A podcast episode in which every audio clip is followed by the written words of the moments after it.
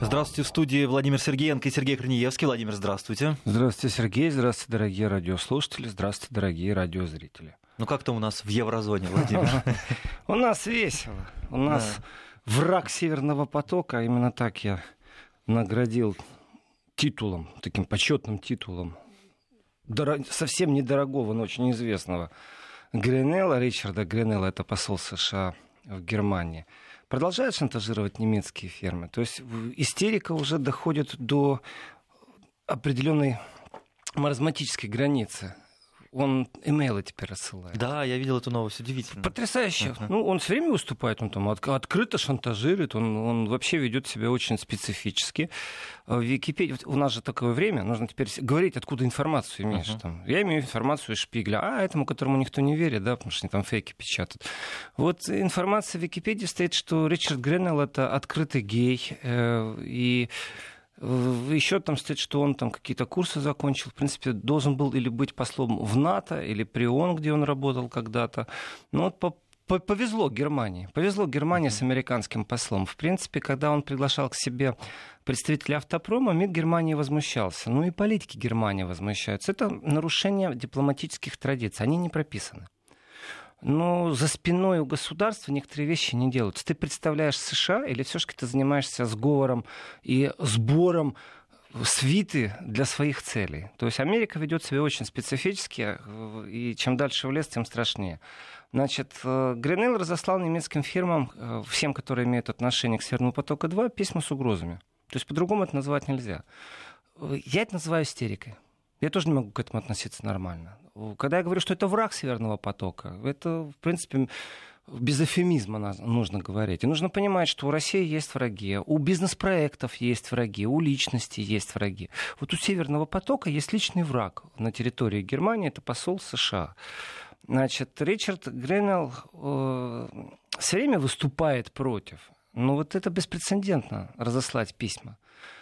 Э, на самом деле Германия не знает, что делать. Что делать с Ричардом Гринеллом? Если его выгнать, то, в принципе, мы же можем тогда США обидеть. А если США вдруг обидится или оскорбится, значит, санкции введут уже. То есть, ну, в ближайшее время. Поэтому лучше не трогать. А это прекрасно понимает Гринелл. Это прекрасно понимает э, вообще департамент США, занимающийся внешней деятельностью. И получается такой хороший политический рэкет и действительно дешевый шантаж. В этом дешевом шантаже игроки все известны. И жертва-то на самом деле является экономика Германии в первую очередь. И, э, что с ним делать? Выгнать его нельзя? Нельзя. Слушать его невозможно. А он продолжает дальше наглеть. Он ведет очень интенсивную работу и такое ощущение, что у него других дел больше нет. Ну, может, так и есть. Может, действительно, посол США в Германии... Но ему поручили работы вот по этому вопросу только. Первостепенной важности. Первостепенной важности, да. И то, что нажатие на немецкие фирмы прям вот такое сильнейшее, он же уже в конце декабря выступал, там давал интервью, это тогда вызвало определенную цепную реакцию, и уже тогда, в декабре, политики практически все высказали, что это беспрецедентно, мол, какого черта, какого лешего посол США тут такие вещи устраивает. Но он себя изначально так ведет. Вот он с первого дня, как попал в Германию, как вручил э, грамоту, что он будет послом, вот он себя изначально так ведет с немецкими фермами. Такое ощущение, что он относится, может, он действительно живет в этой информационной капсуле, а может, так оно и есть. Э, что немецкие фирмы любого пошива, любого размера, это такие маленькие собачки, а он укротитель львов. И вот он зашел, а у него маленькие собачки. И он по-другому как не может. Только плеткой стегнуть, ко мне, к ноге сказать. Запрещаю, разрешаю. Кто ты такой? Ты вообще посол. Ты имеешь какое-то влияние? Он настаивает на том, что он просто ведет разъяснительную работу. Э, Но ну, это, кстати, явствует из текста письма, что она такая, мы вновь подчеркиваем, вот он пишет, что фирмы э, находятся под риском санкций. То есть он как бы уведомляет. Но это понятно, как это звучит на самом ну, деле, да. Ну, я себе представляю, если бы он просто написал, значит, там на имя генерального директора какого-нибудь трубоукладчика или еще кого-то подрядчика, кто имеет отношение к Северному потоку-2, что мы вас предупреждаем, въезд в США будет запрещен, все счета заблокируются, и на долгие годы мы вас несем в списки. И поймите правильно, значит, в США, если уже будет принято определенное решение, то даже если вы потом выполните все нормы США, все, что от вас требует США, э, тем не менее, по бюрократической процедуре вряд ли это будет в течение двух-трех месяцев. Итого, нужно иметь определенное мужество. Э, вот здесь конечно же, вырисовывается определенная маршрутная карта для участников Северного потока-2. Я подчеркиваю регулярно, что, в принципе, мы смотрим на Иран, думаем о России. Вот как вели себя те немецкие фирмы, не какие-то огромные киты, которые имеют в Америке настолько больше э, бизнеса, настолько большую прибыль, что Хиран не интересует, не развернулись, а вышли, а именно те мы скажем так, не маленькие, но средние фирмы, которые имели бизнес с Ираном. Вот как они себя вели? Очень просто. Они пришли к правительству Германии и стали разговаривать на том, что э, какие подушки безопасности, какие финансовые гарантии, как вы нас можете защитить. Ответ честный, никак. Ну, некоторые фирмы получат компенсацию. Это вопрос европейский, это не вопрос германский просто. И, в принципе, Северный поток-2 это тоже европейский поток эм, тоже европейская экономика. Это кажется просто, что все страны далеко, а труба воткнулась в Германию, теперь это проблема Германии. Франция тоже заинтересована в этом газе. Любая промышленная держава заинтересована. Эм, может, действительно в Америке настолько все плохо с финансами, что они боятся, что Украину придется послать таки 2 миллиарда денег, а денег нету, нужно будет напечатать. И вот этот панический страх, опять, что нужно давать на содержание каких-то структур, притом государственных, потому что за транзит не будет дополучаться или еще что-то. Но не верю я в это. Конечно, это беспрецедентно, то, что вытворяется. И получается так, что команда Трампа, э, по крайней мере, в Германии, э, просто является подкаблучником энергетического сектора США. Одно дело, когда пробуют там как-то регулировать цены или, наоборот, вступать в сговор цен по поводу энергоносителей на всей планете, совсем другое дело, если мы говорим только о Европе. Я пробую слова просто помягче подыскать. Хотя напрашиваются такие нехорошие слова. Эм, шантажист, рекетер, это такие мягкие слова еще. А хочется погрубее сказать. Ну, то есть правду матку рубануть сейчас и сказать «ху из ху». И в этом отношении, конечно же, я ожидаю от немецкого правительства в первую очередь это совещание, при том не очередного, закрытого с представителями бизнеса. Что делать? После того, как они выяснят, насколько зависят бизнесмены, бизнес, фирмы, контракты от американцев, после этого нужно собирать очень в срочном порядке. Иногда европейцы умеют это делать, как в случае с мигрантами. Э, в срочном порядке собирать просто в Брюсселе всех и начинать разговор о суверенитете Европы, потому что именно в этом большой прокол американского посла. Э, играя с бизнесом и пробуя командовать бизнесом, ставить ультиматумы определенные бизнесу США, на самом деле это накат не на бизнес, это на суверенитет. И я понимаю, что Меркель не очень интересно, чего уж там срок доработает и все, но в принципе глобально. А давайте рассмотрим, что будет, если действительно Америка может диктовать бизнесу э, правила поведения. Ну, просто мы вводим санкции. Вот мы, мы такие, вот мы такая экономика, вот мы себя так живем. Это не протекционизм, это рэкетерство политическое. И что может в этом отношении сделать Европа? Ну что?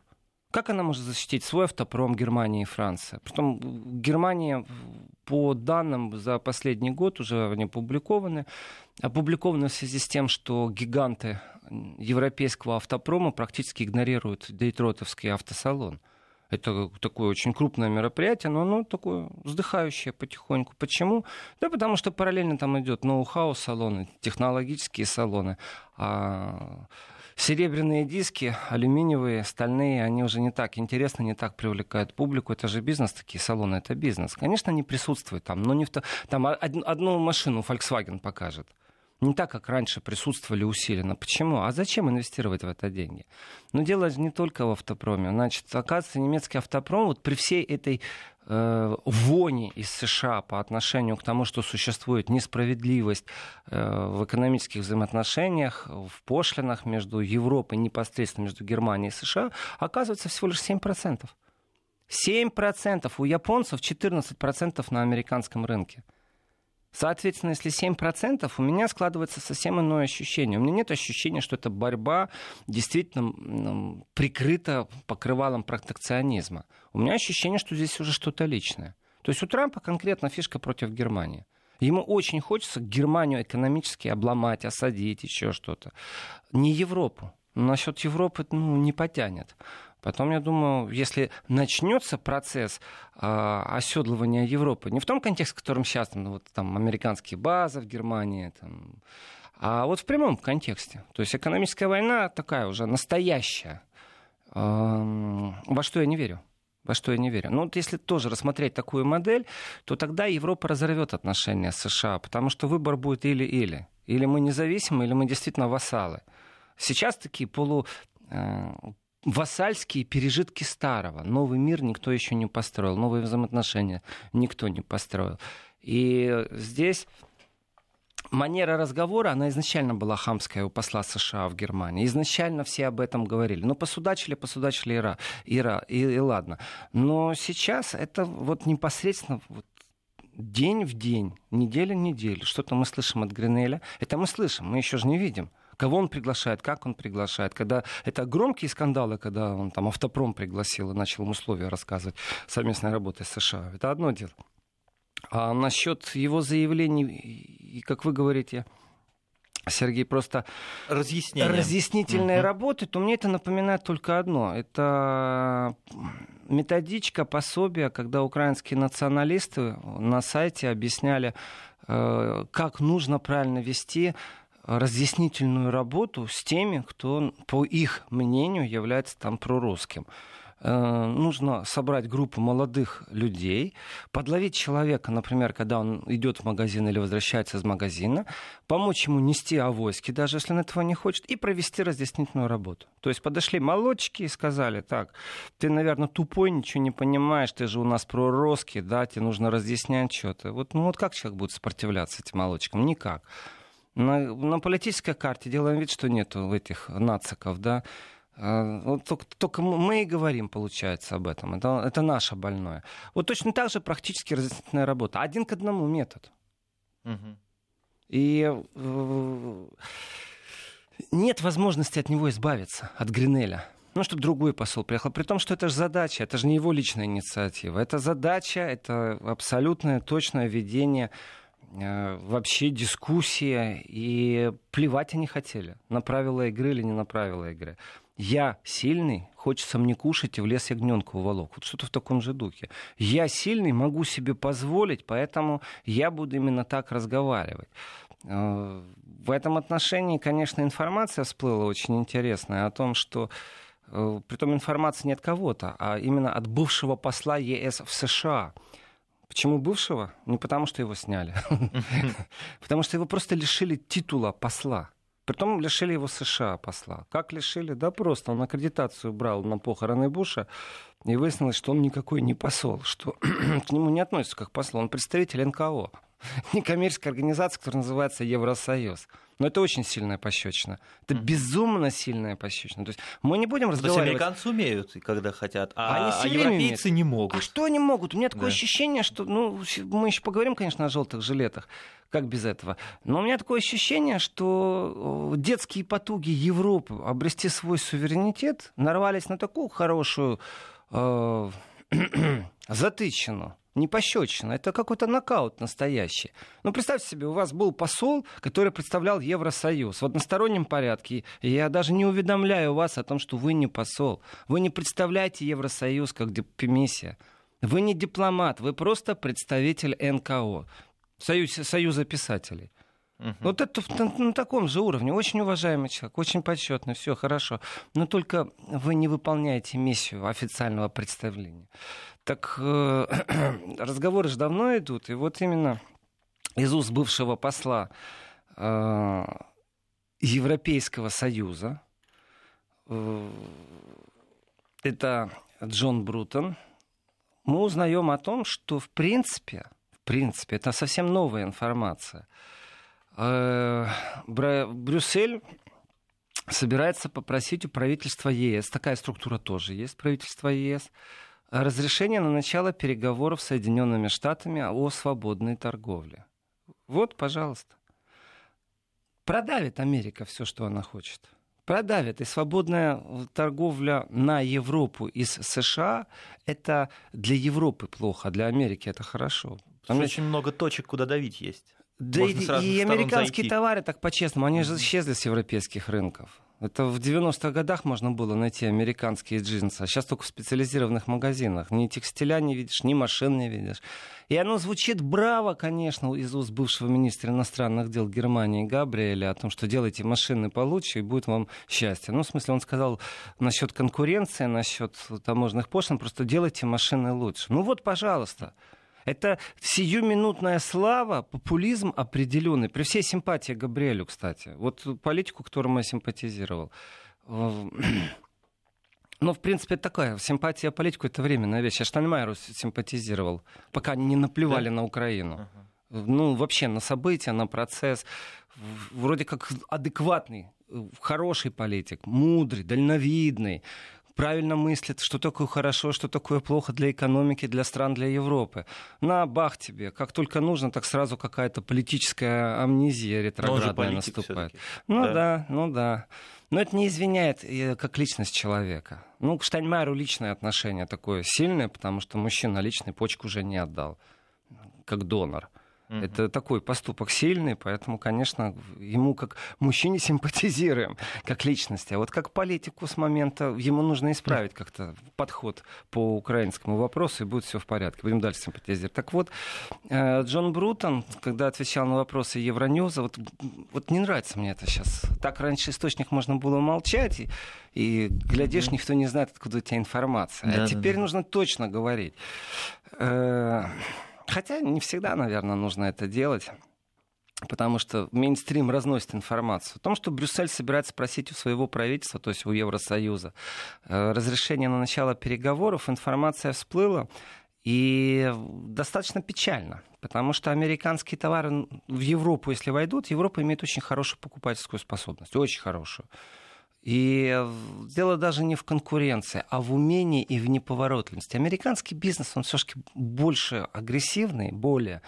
И он умеет с нуля стартовать. У него другая система кредитов, у них другая система страхования, у них, у них вообще другие отношения с рабочим классом, с увольнением, у них много чего другого. Стандартов нету. И в конкурентной борьбе, если вот просто пустить американские банки в Европу, они заткнут европейские банки. Уж немецкие точно. Почему? Потому что пока немец встанет, пока почешется, пока, пока проверит уголовный кодекс, пока подумает о том, как изменить какой-то параграф, уже будет разослана реклама, уже кредит кредиты потребительские будут розданы совсем на других условиях из Америки. И так будет во всем. Так будет во всем. И вот это сильное преимущество американского бизнеса. Это их агрессивность. Такое ощущение, что ну вот им еще все еще завоевывать надо что-то. Хотя борьба идет не на жизнь, а на смерть, судя по всему, для некоторых фирм, и в том числе для тех, которые имеют отношение к э, Северному потоку-2. Так вот, а, беспошлинная торговля для Америки это огромный приоритет, просто огромный. Для Европы, если посмотреть всю Европу, ну что, Греция что, оливки будет поставлять? Завалит этими оливками США настолько, что бюджетом дефицит покроет. А что, поляки яблоки начнут поставлять или что? Ну что те представительства в азиатских фирм, корейских, китайских, они присутствуют без каких-то там целей попасть на американский рынок. Они в Европе и все, дальше они не идут. А сами европейские рынки, ну давайте так, они где могли, они уже вот заполнены всем. Подвинуть их они тоже не хотят. Когда разговор шел о телевизорах, ну вот э, в Европе нет американских телевизоров. Почему? Да потому что налог и пошлина на них такой, что они становятся неконкурентоспособны. Э, что ну, такое телевизор? Это отлично. Что такое телевизор? Я mm-hmm. не знаю, что такое американский телевизор, потому что в Европе не купишь. Что, из Америки везти, что ли? Да и мне не нужно. Не успеваю смотреть. А, а вот э, что такое вообще телевизор? Это экран изображения, прием сигнала, но плюс еще и звук. А если забрать звук и возможность переключения каналов, ну, чтобы не было тюнера по приему, то получается это кинескоп. Что сделали американцы? Ага, у нас большой налог э, на телевизоры, так давайте будем мониторы поставлять для всех компьютеров. И будем очень даже конкурентоспособны, завалим Европу американскими мониторами. Что сделала Европа? Ну, тут же мониторы начинают рассматривать и приравнивать их к а, телевизорам. Теперь, оказывается, любой экран, там, телевизор. Это старые игры, это не, это не вчера произошло. Конкуренция там в сталелитейке, конкуренция вообще в товарах из Америки. Европа действительно перекрывала американский кислород. Не значит, что у меня есть какое-то сочувствие американцам или там понимание к их бизнесу. Но все хороши, вы хотите показать. Все хороши, да. здесь все хороши. Европа отстаивала свой рынок. Европа, в принципе, свое экономическое благосостояние, которое вот сейчас она имеет, и о том, что все экономисты говорят одно и то же, что золотая эра 2000-го, вот она, нулевые годы, вот они заканчиваются прямо сейчас.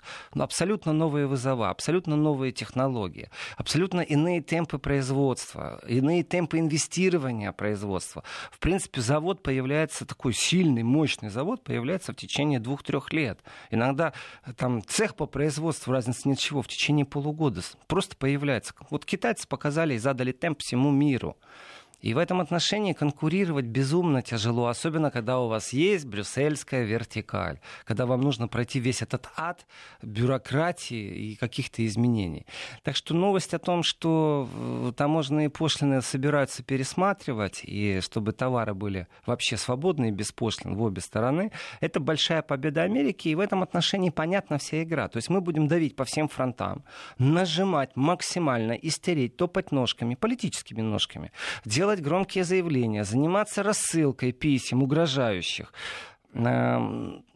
давать громкие заявления, даже если ничем не обоснованы. В принципе, готов, вот простой вопрос, готова ли Европа на разрыв экономических отношений с США и выставление своих заборов? Я говорю, что Европа не готова. С момента, как пришел Трамп, Европа выбрала модель, что мы подождем, пока он уйдет. Ну, мало ли, он уйдет, и все будет хорошо. Ну, хорошо, но останется на второй срок. Ну, что такое 8 лет для экономики? Или шаг, или падишах, вот эта да, модель была выбрана. Ну, да. Желательно по дешах. Ну да. Uh-huh. И модель оказалась-то неправильной, потому что нужно было интенсивно работать э, над теми опасными пунктами, которые могут экономику покалечить просто. Это не просто поскользнулась экономика там, и а, встала, отряхнулась, пошла дальше. О, нет, она ломается.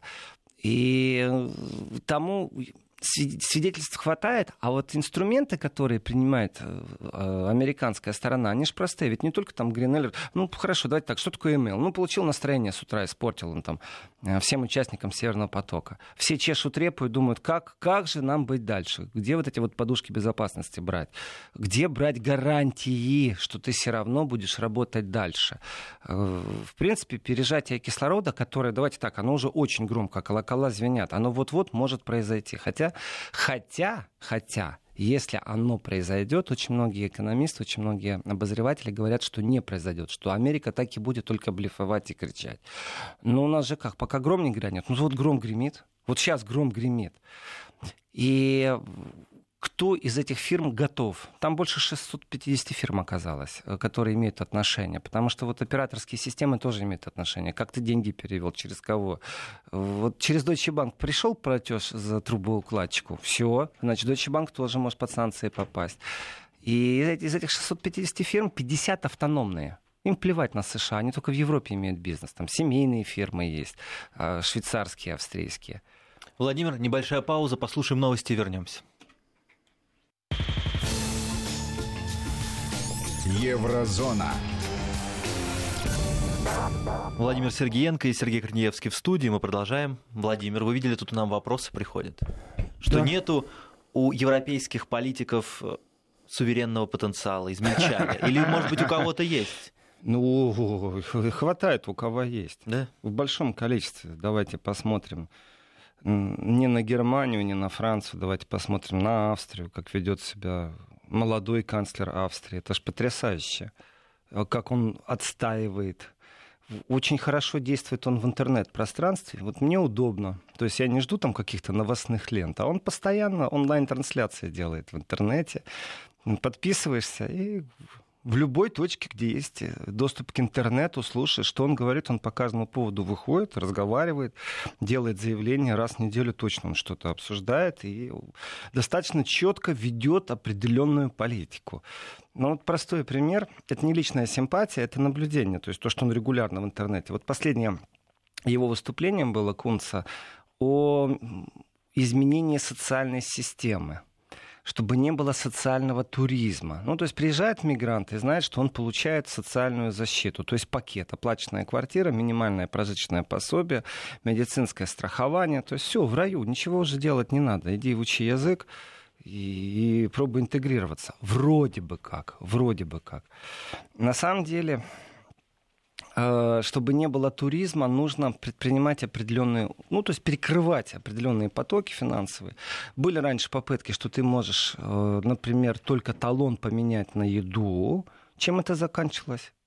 Заканчивалось тем, что вот эти хитрые мигранты заходили в магазин, брали бутылки, например, с водой питьевой, самые дешевые, какие только есть. Из них у тебя 25 центов стоит бутылка, ну, как бы залог за бутылку одноразовую. Это хорошая вот штука, одноразовые бутылки, чтобы не валялись везде. Залог, как та раздаешь потом. И э, само наполнение стоило 6 центов. Так вот, они выливали воду, просто стояли возле магазина, и тут же шли и бутылки сдавали, обналичивали. Но все равно нашли какую-то э, ямку, какой-то пролез, какую-то щель. Вот. Притом идиотская, стоят люди под магазином, воду выливают. Зачем? Обналичка. Обналичка вот этих вот талонов социального прожиточного минимума. И Кунс предложил сейчас реформу, в школе о нем заговорил, в которой все будет иначе. Значит, если у тебя дети, если ты австриец, тебе, значит, увеличим пособие. Если ты иностранец, вот за похлебкой приходи, никаких там 831 зарегистрированных как минимальная выплата евро не будет. И... Так его сейчас скажут, он националист. А он и есть националист. Нацистов и фашист. Вот, вот это разные вещи. Вот он, понимаю, он не нацист, не фашист. И правые популисты, их действительно мейнстрим, все эти левые силы, там зеленые, да. социальные демократы, все их пробуют испачкать в этом. И мне тоже пару раз политики делали замечания европейские, что я к ним отношусь и говорю о том, что они правые. Э, иногда говоришь, да ты популист. ну, шутейно. Нет, они консерваторы. Это новое консервативное лицо Европы. Но у них огромная борьба, имиджевая борьба.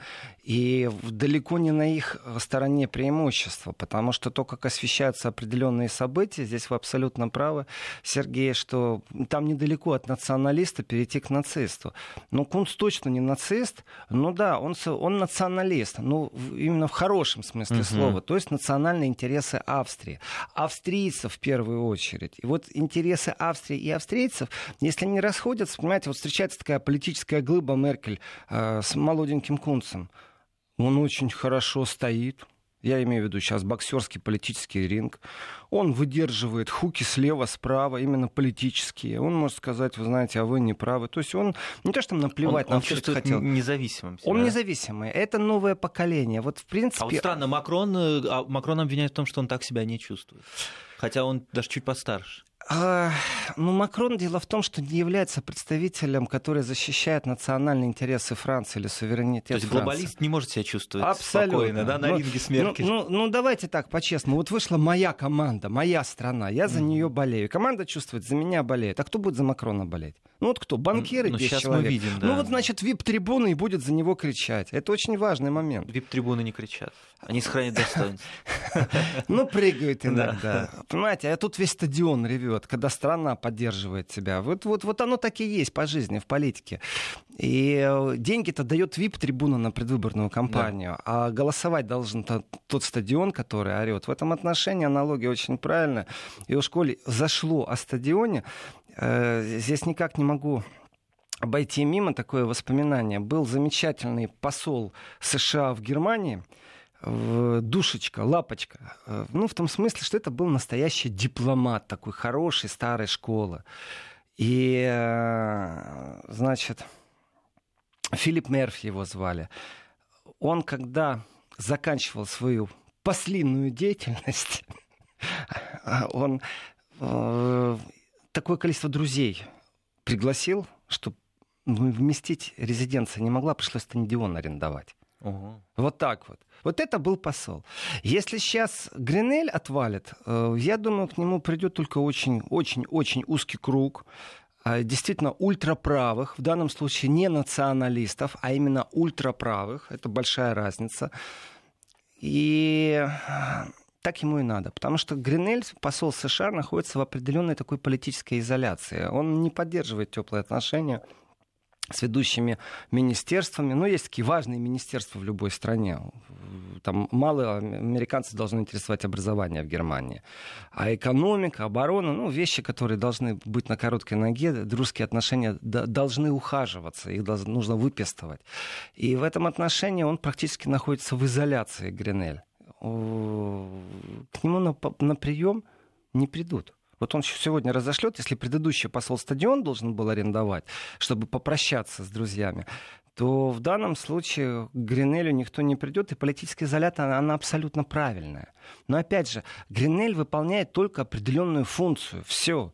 И если у нас закулисно начинаются разговоры, и уже они начались, и при том, что источнику я верю, это источник, ну куда уж выше. Это человек, который обижен сейчас США, который потерял дипломатический статус иммунитет, соответственно, дипломатический. Тоже вот специфика жанра, знаете, можно быть шпионом Франции, можно быть шпионом Германии, российским шпионом, а вот понятием «я шпион Евросоюза» такого нет. А дип э, статус, тем не менее, забрали. Mm-hmm. Зачем, непонятно. Но это унизили, это просто унизили. Это такая хорошая оплеуха, пощечина политическая, при том, что, э, опять же, мейнстрим европейский, он так долго молчал. Они не хотели замечать, что это произошло. Уже информацию все уже спустили. Ну, где-то пятые, десятые строки там не так сильно увеличилось э, информационное внимание. Ну, давайте по сути. А как Европа отреагировала на это? По логике вещей, если посмотреть на симметричный ответ, то тогда представитель США при Евросоюзе тоже должен как-то получить какую-то оплюху. Ну как? Ну, вообще-то это неправильно вот так вот глаз за глаз в политическом мире. Но тем не менее, тем не менее, э, к чему все это приведет? Вот по поводу суверенитета, не суверенитета. Европа становится жестче, это понятно. Европа становится в мышлении своем сувереннее. Макрон-то со своей неуверенностью является все равно представителем глобализма, мейнстрима, не больше, не меньше, и еще топ-менеджмента. Вот это самый молодой, вот скажем так, это самый молодой представитель акул бизнеса. Uh-huh в отличие от Кунца. Кунц это представитель своего народа, представитель своей страны. Он может делать ошибки, он может их не делать. Но, тем не менее, он действительно живет со своей страной и интересами своей страны. Это ярко выражено. И вот эта жажда новых политиков. Народ соскучился не по обслуживанию элит, а народ соскучился по тому, кто с народом в прямом диалоге. Э, эта тенденция же не только австрийская, она же и итальянская в полный рост. И в этом отношении тенденции и борьба, вот, вот у нас ждет сейчас таких пару хороших моментов. Это борьба в преддверии, сейчас 21 января будет открыта сессия при Совете Европы, и там сейчас будет очень, очень много движений, телодвижений. Э, давайте так, э, итальянцы поехали в Польшу на самом высочайшем уровне. Зачем? Почему? Искать партнеров по правой коалиции.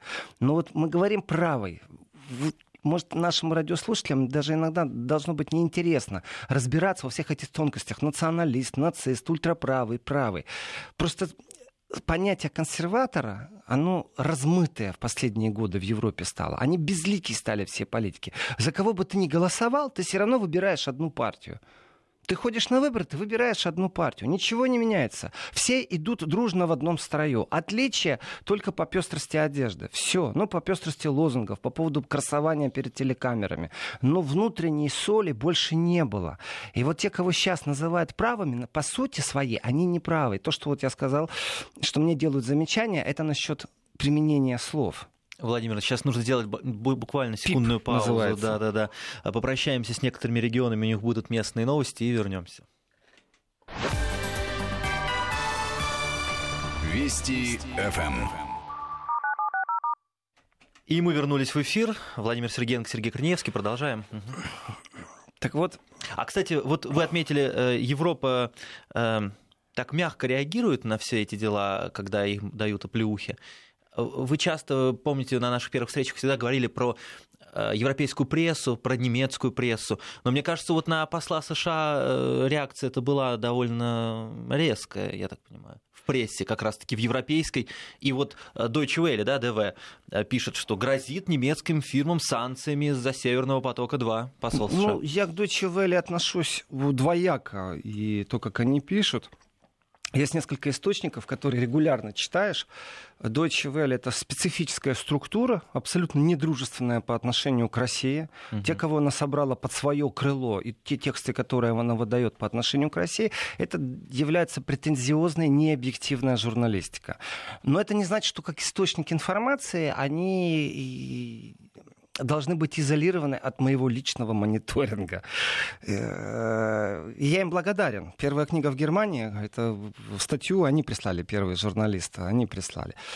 Но, тем не менее, если уже Deutsche Welle начинает так говорить, все-таки Deutsche Welle это рычаг государственный. Это не является общественно полезное какое-то информационное. Это информационное оружие. И не только на Россию не только на Россию. Немецкая только... волна не только на Россию. Не только на Россию. Гонит ее, да? И то, как они освещают, они находятся тоже в рамках определенной парадигмы. То, как они освещают э, события в России, то, как они выискивают определенные контексты. И э, одно дело критический взгляд и здоровая критика, знаете, но можно уподобиться глашатаем всех дыр, э, всех несчастий, которые в России происходят, предвзятости. Но, тем не менее, информационно они шагают в ногу с событиями. И если Deutsche Welle вдруг начинает писать что-то, то считайте, что это то же самое, что говорит государство Германия. Вот оно так сейчас относится. Вот оно так относится э, непосредственно к Гренелю, непосредственно к послу США в Германии. В этом отношении, как бы, не я их главред, угу. но ты, когда смотришь такие вещи, вот э, э, скажем так, без рекламы. Есть же мейнстримовские СМИ, которые только перепечатывают мнение другое. А есть э, мейнстримовские СМИ, которые берут интервью в правильном месте у правильных людей и с ними разговаривают. Вот в этом отношении, э, давайте так, они коллеги наши, в любом случае. Угу. Они зачастую дают очень актуальные интервью, э, им не отказывают. Это важный момент. Э, попробуйте, например, от имени Russia Today добраться до например, организации, которая выплачивает компенсации жертвам государственной политики допинга в ГДР. Я думаю, это будет достаточно тяжело. А Deutsche Welle в течение секунды доберется. Ну вот есть определенная предвзятость э, в информационной политике. Иногда это не, не заглавные страницы, не титулованные страницы. И, и я согласен. У меня на экране, между прочим, открыто Deutsche Welle. Именно они написали о Гренеле э, чуть-чуть позже, конечно. Они перепечатку уже сдел, делают и вытяжку от первоисточника. Э, но они, например, объясняют, почему немцы не едут на автосалон в Детройте. Это, для меня это интереснейший факт что автопром немецкий больше не интересуется Америкой. Они поняли, они раз получили по зубам. Представляете, там суд решил, Суд да, решил, да, заплатить пару миллиардов надо. Э, если Это раз... дизельный скандал. Если разобраться в этом обмане, если разобраться uh-huh. в этом обмане, то, конечно, хочется процитировать немецкого комика, э, который, ну так, немножко пошловато, но объяснил. Представьте себе, что если бы э, запах человеческого тела измеряли конкретно в одной точке – Притом эта точка у человека далеко не самая приятно благополучно пахнущая. Угу. То есть весь скандал, который связан с говором э, по измерению выбросов э, в атмосферу, он не является катастрофический ни для климата, он не является катастрофический ни для окружающей среды. Есть факт, да, пошли на сговор, да, пошли на обман. Но размер штрафа не является компенсацией ущерба окружающей среде или людям, которые... Давайте так, когда люди покупают машину, и вдруг выясняется, что приобрев эту машину, у меня эмиссия выброса вредных вредств на 0,0 дальше, идут непонятные цифры, непонятные буквы, да в жизни никто не покупает машину, исходя из этих параметров. Ну не рассказывайте мне сказку. Цена вопрос, удовольствие, комфорт, толщина собственной кредитной карты или получение кредита под это дело. Все. Или необходимость жизненная. Такое тоже есть. У кого-то большая семья, а кому-то нужен грузовичок, чтобы возить что-то. А у кого-то просто вот педаль газа и главный показатель от нуля до 100 километров. Никто не смотрит на эту эмиссию. Но это было очень показательно. Это было наказание немецких фирм. При том, что нужно тоже правду говорить. Немецкие фирмы привыкли, что когда их наказывают, они платят штраф на своей территории то есть собственную казну. А тут раз ударили, два ударили, возбудили уголовное дело, с обысками пришли, заставили шевелиться прокуратуру в Германии. И знаете, еще и зеленые есть такие, которые всегда подыгрывают, подкрикивают, а, спасите, катастрофа, дышать uh-huh. у нас нечем. Ага, теперь все будем ездить 30 км в час. Спрашивается, а зачем тогда вообще нужна пятая передача в машине? Но говорят, зеленые сами летают на частных самолетах, некоторые представители зеленых. Какие? Э, я слышал, это был скандал с главой Гринписа. Э, ну, это чуть разные вещи. Это разные вещи, но это тем не менее, вещи, но я, я имею в виду, что экологи очень ханжески относятся к этим вещам. Как мне кажется, Ну, там очень я, циничные я не люди. симпатизирую зеленым Да. в Европе по одной простой причине. Потому что вот если я честно говорю, что Гринель это враг Северного потока, он заслужит именно этот титул, по-другому его не назовешь.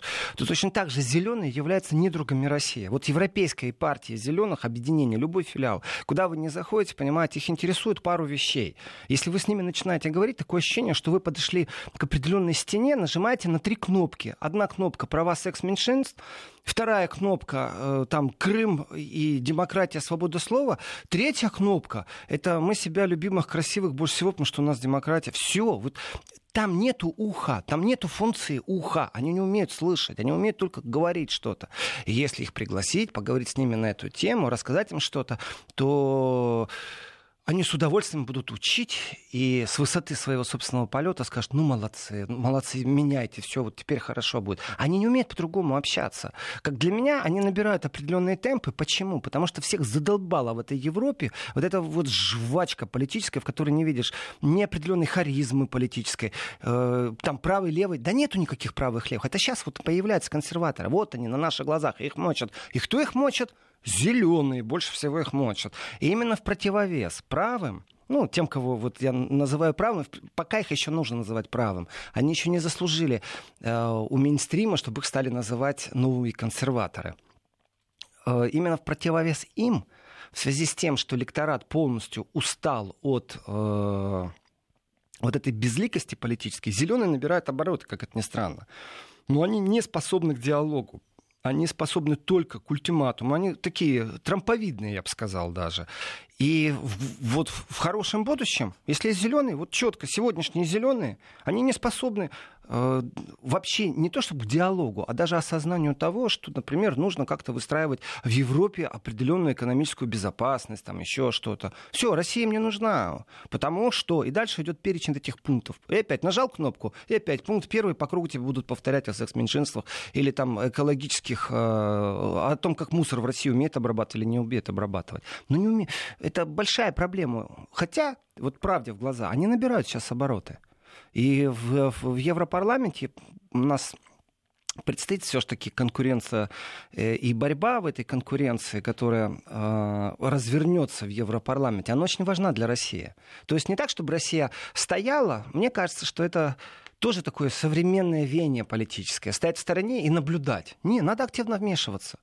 И говорить после этого, э, да, мы вмешиваемся. Вот Гринелю, американскому послу, э, говорят, что он вмешивается во внутренние дела Германии. Говорят, и что? Как с гуся вода. А, вот здесь нужно точно так же подходить. Выгодно, значит, надо мочить. Невыгодно, значит, надо сильнее мочить. Очень-очень выгодно, значит, надо поддерживать. И показывать определенную жесткость. Ну, в принципе, грамотную жесткость. А, Я вернусь к Северному потоку. Да, да. Э, Потому что вы сбили вы меня, ушел я на канцлера Австрии, и тут же и оценку и Макрону пришлось дать. Ну, мы широко берем. Э, э, По поводу писем и рассылки, которую сделал Гринель. Э, Вот опять же, хороший журнал, который подмочил свою репутацию, Шпигель, заявляет о том, что Гринель находится в политической изоляции. Э, А Гринелю наплевать. Э, Он дал интервью, первое интервью, он реально дал ультраправым. То есть приезжает из США эдакий бравый гей, в прямом смысле слова, по крайней мере, так стоит в Википедии.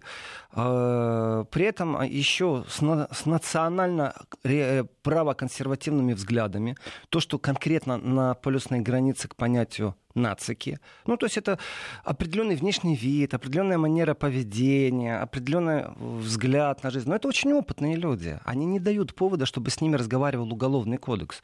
Это не значит, что они там свастики какие-то там лоббируют. Это не, не дебил-посол украинский, который в Гамбурге, который в Фейсбуке выставлял определенные признаки того, что он фанат э, Третьего Рейха и нацизма.